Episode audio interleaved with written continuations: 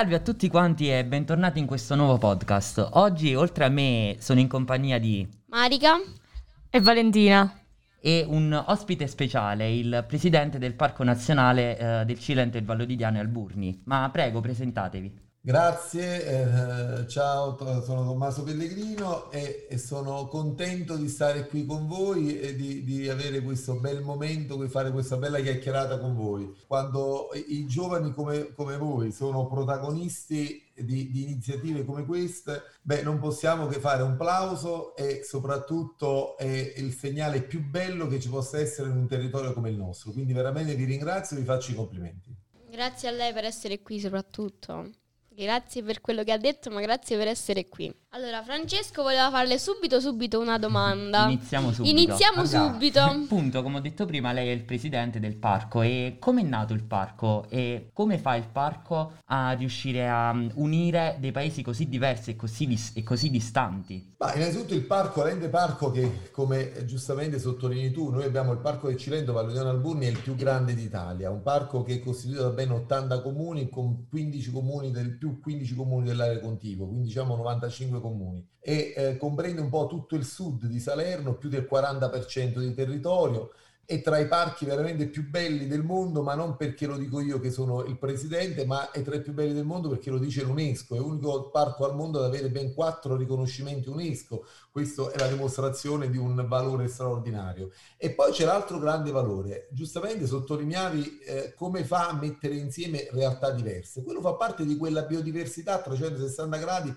del nostro parco una biodiversità che c'è anche nei comuni. Se noi andiamo a guardare ogni singolo comune, io in questi cinque anni ho avuto la possibilità di visitare un po' tutti gli 80 comuni e devo dire in ognuno di questi comuni ci sono delle caratteristiche, delle peculiarità, delle bellezze, delle, delle tipicità delle tradizioni che sono diverse da quelle del comune vicino, addirittura in alcuni casi anche il dialetto, come sapete, è diverso da comune a comune, no?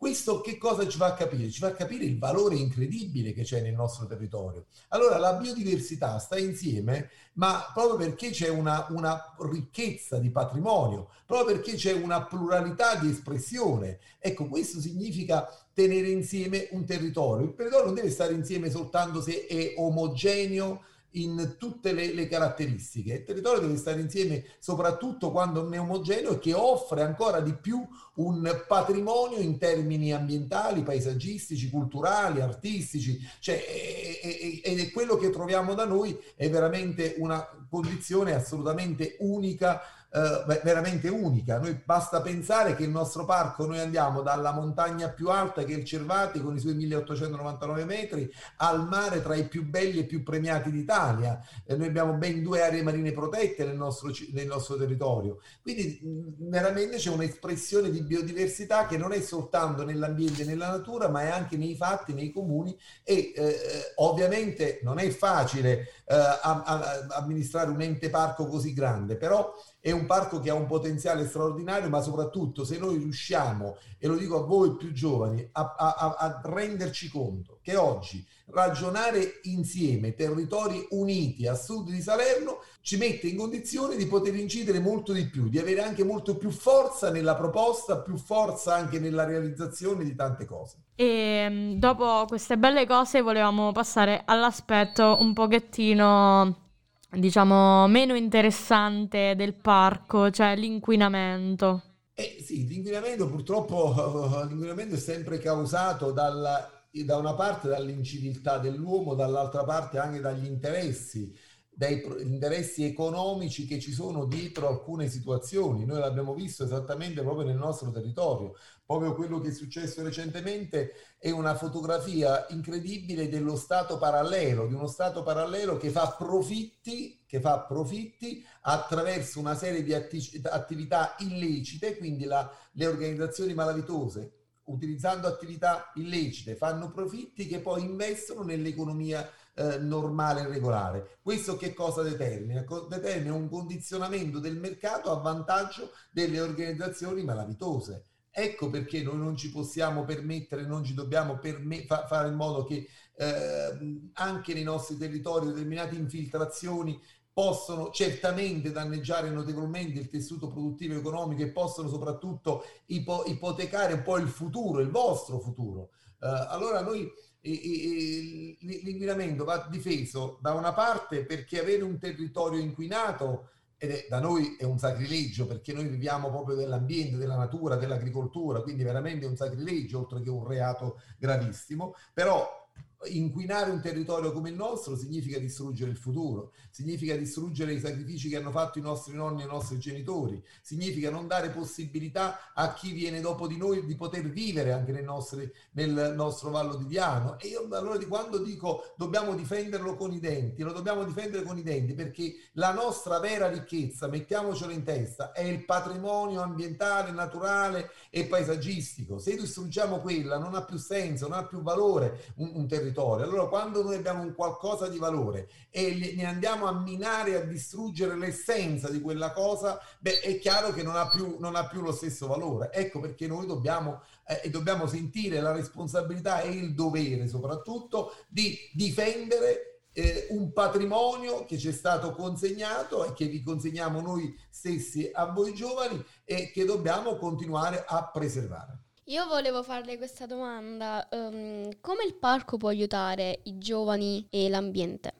Ma il parco ha aiutato già moltissimo sia i giovani che l'ambiente, soprattutto l'ambiente perché oggi se non avessimo un'area protetta nel nostro territorio probabilmente determinate eh, speculazioni anche edilizie, speculazioni sui territori eh, lo avrebbero assolutamente distrutto questo territorio stesso. Quindi eh, oggi grazie al fatto che c'è un'area protetta da un po' di anni, beh, noi possiamo dire che abbiamo preservato tanti elementi di, pre- di pregio, abbiamo preservato tante realtà naturalistiche ancora straordinario e di fascino unico. Per quanto riguarda i giovani c'è la vera grande sfida. La sfida è quello di rendere il bello che abbiamo anche utile, rendere il bello che abbiamo un'opportunità per voi. Faccio un esempio pratico e concreto. Noi in questi anni abbiamo realizzato con il marchio del parco, abbiamo conferito il marchio del parco a ben 180 aziende. Beh, quella è un'opportunità che viene data a chi utilizza in modo chiaramente virtuoso il territorio. Eh, noi nei prossimi giorni presenteremo anche la rete del gusto della dieta mediterranea, cioè 60 ristoratori consumatori che utilizzano i prodotti a marchio parco, quindi si potrà venire nei nostri territori e vivere la realtà della dieta mediterranea anche attraverso la, la cucina, le tradizioni dei prodotti appunto territoriali e, e anche questo è un altro passo avanti ma soprattutto un'altra opportunità per i giovani. Proprio recentemente abbiamo fatto una bella iniziativa, abbiamo dato 100 borse di, di studio a 100 giovani professionisti che hanno presentato delle loro idee. Noi abbiamo una banca dati formata da 117 progetti, a dire la verità, Italia, abbiamo finanziato tutte e 117 e sabato prossimo faremo anche la consegna ufficiale dell'attestato per questa iniziativa, eh, che 117 giovani che hanno elaborato delle proposte nel nostro territorio e per il parco. Questo penso è un altro bel,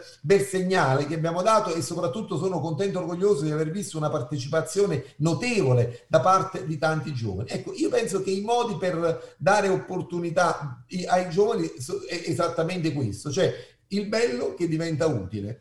Uh, resta, ma, lasciando inalterato il patrimonio chiaramente di quel bello. E appunto, quindi nel parco vi è un, possiamo dire, un connubio tra tradizione e mm, non solo ambientale, ma tradizione anche contadina, quindi le mansioni contadine. E mm, il parco, oltre a tutelare l'ambiente, eh, riesce, sta riuscendo a tutelare anche gli aspetti tradizionali, quindi culinari, eh, incitando i giovani a, mm, appunto, riuscendo a farli entrare in questo mondo così vario. Ma sì, assolutamente sì. Oggi il, la, la, la, il parco, anche attraverso la rete dei musei che noi abbiamo realizzato e che stiamo implementando quotidianamente per cercare di mettere in vetrina tutto il nostro patrimonio. Stiamo cercando anche di spingere molto su tutto quello che sono le tradizioni. Non a caso molti dei patrocini e molte delle, delle iniziative che noi promuoviamo insieme soprattutto a delle associazioni sono proprio rivolte a quelle tradizioni che ci sono nei nostri territori questo è molto importante per noi perché se noi andiamo a perdere quelle tradizioni, se noi andiamo a perdere quelle tipicità, voi parlavate anche di prodotti culinari, beh, quelle tipicità che ci sono qui da noi, è, è chiaro che, che, che, che, anche quello diventa un danno. Io, io, io, un danno. io penso che per quanto riguarda come, come, parco noi stiamo lavorando esattamente in questa direzione, cioè nel, nel conservare la, le tipicità, nel conservare tradizioni, il progetto del marchio parco, il progetto, il progetto della rete del gusto della dieta mediterranea vanno esattamente nella di direzione di andare a, a promuovere, tutelare, ma comunque diffondere quel patrimonio legato alla tipicità, quel patrimonio legato soprattutto alle tradizioni. È chiaro, noi viviamo un'epoca in cui ovviamente l- i social, la tecnologia la fa, fa un po' da padrone, però ancora di più dobbiamo cercare di preservare quel patrimonio legato a costumi diversi da quelli dei social, da quelli delle, delle, delle, della tecnologia, che chiaramente pur è importante, perché guai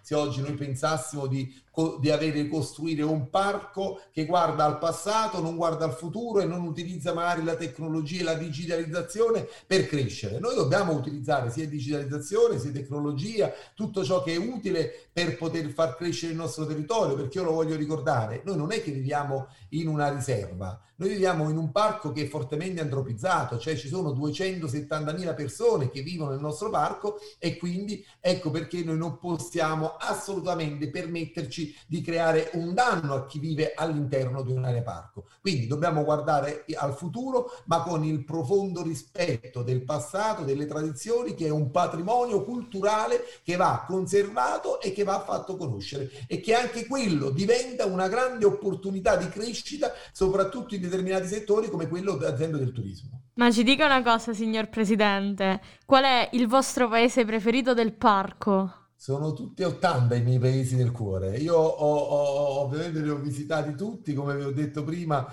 eh, nel mio cuore c'è il Parco Nazionale del Cilento Valle d'Alburni. Questi cinque anni mi hanno reso orgoglioso di un territorio, mi hanno fatto capire l'importanza di uscire dai confini del singolo comune, mi hanno dato la, la, la stupenda, la stupenda, un, ruolo stupendo che mi ha consentito veramente di poter apprezzare tante peculiarità, tante caratteristiche tante straordinarie bellezze. Poi ci sono dei luoghi eh, particolari ai quali sono legato moltissimo perché magari mi hanno lasciato senza fiato. Per, ad esempio, io la prima volta che sono andato sulla, eh, sulla Ciolandrea a San Giovanni a Piro sono rimasto letteralmente senza fiato perché è uno dei posti panoramici più belli del mondo, dove è il pianoro delle quattro regioni, dove si possono vedere ben quattro regioni e tre parchi nazionali, eh, ma potrei citare un'infinità di luoghi. Eh, ho citato la Ciolandrea perché è stato uno dei primi posti che ho visitato da presidente del parco, è stato uno dei primi posti che, del quale mi sono innamorato e soprattutto lì abbiamo realizzato una grande scommessa. Insieme all'amministrazione comunale, insieme al sindaco, all'amministrazione comunale abbiamo fatto inventare un luogo che era un luogo anonimo dove praticamente c'era soltanto una colata di cemento dove ci facevano il tiro a piattello, l'abbiamo trasformato nella terrazza in una delle terrazze più belle del parco. Lì abbiamo dimostrato come si riesce a fare, riusciamo a fare anche sostenibilità ambientale e soprattutto valorizzazione ambientale in determinati luoghi. Noi abbiamo tra l'altro un'altra delle cose molto belle alle quali sono molto legato, noi abbiamo fatto diversi parchi giochi in numerosi comuni del nostro parco riqualificando aree degradate, cioè da un'area degradata a un luogo di aggregazione azioni per le famiglie, per i bambini, è un luogo di svago. E anche quelle, ogni volta che vedo un parco giochi realizzato da noi, per me è un motivo di grande emozione, in qualsiasi comune venga realizzato. Eh, il lavoro di riqualificazione urbana, il, il, il lavoro di riqualificazione ambientale, quello deve essere una priorità nei nostri territori, perché chi viene in un parco nazionale e chi vive in un parco nazionale non può vivere in, una, in un'area, in un territorio degradato. Noi dobbiamo curare molto questi aspetti. Ecco perché a volte mi scontro anche con altre istituzioni proprio perché difendo quello che è il patrimonio che c'è all'interno del nostro territorio. Parlando di parco, esso stesso può essere lo strumento di unione.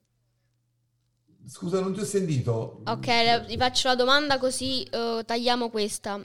Il parco. No, no, no, rifammi anche questa, però non, non, non ho sentito. No, è proprio un problema perché sta finendo il tempo e quindi sta. Ah, ecco. ecco. Il parco può essere uno strumento di unione. No, il parco è uno strumento di unione, è il più grande strumento di unione di un territorio vasto come il nostro dove ci sono 80 comuni e quindi è dove ci sono un'area come il Cilento, Vallodiano che tradizionalmente non sono stati così in sintonia in passato, no? E il parco diventa il più grande strumento di unione anche tra due territori che diciamo storicamente non erano proprio perfettamente in grandi sinergie e non a caso noi anche nella pianificazione e nella programmazione stiamo lavorando per unire e per collegare i due territori anche attraverso delle infrastrutture che possono mettere e possono consentire l'accesso ai due territori in modo più veloce e più rapido possibile. Allora, signor Presidente, con questo noi la ringraziamo e vi auguriamo una buonissima giornata. E Grazie a ovviamente, voi un abbraccio grande a tutti. Ovviamente Grazie. vi auguriamo sempre di migliorare, di intraprendere sempre più progetti futuri per incrementare la voglia di visitare questo magnifico territorio in cui abitiamo, ma sottovalutiamo. La ringraziamo ancora. Insieme. Facciamole anche insieme. Ovvio, ovvio. Ovvio, noi siamo qui. Va bene? Va benissimo, grazie ancora. Grazie, arrivederci. Arrivederci, ciao. ciao.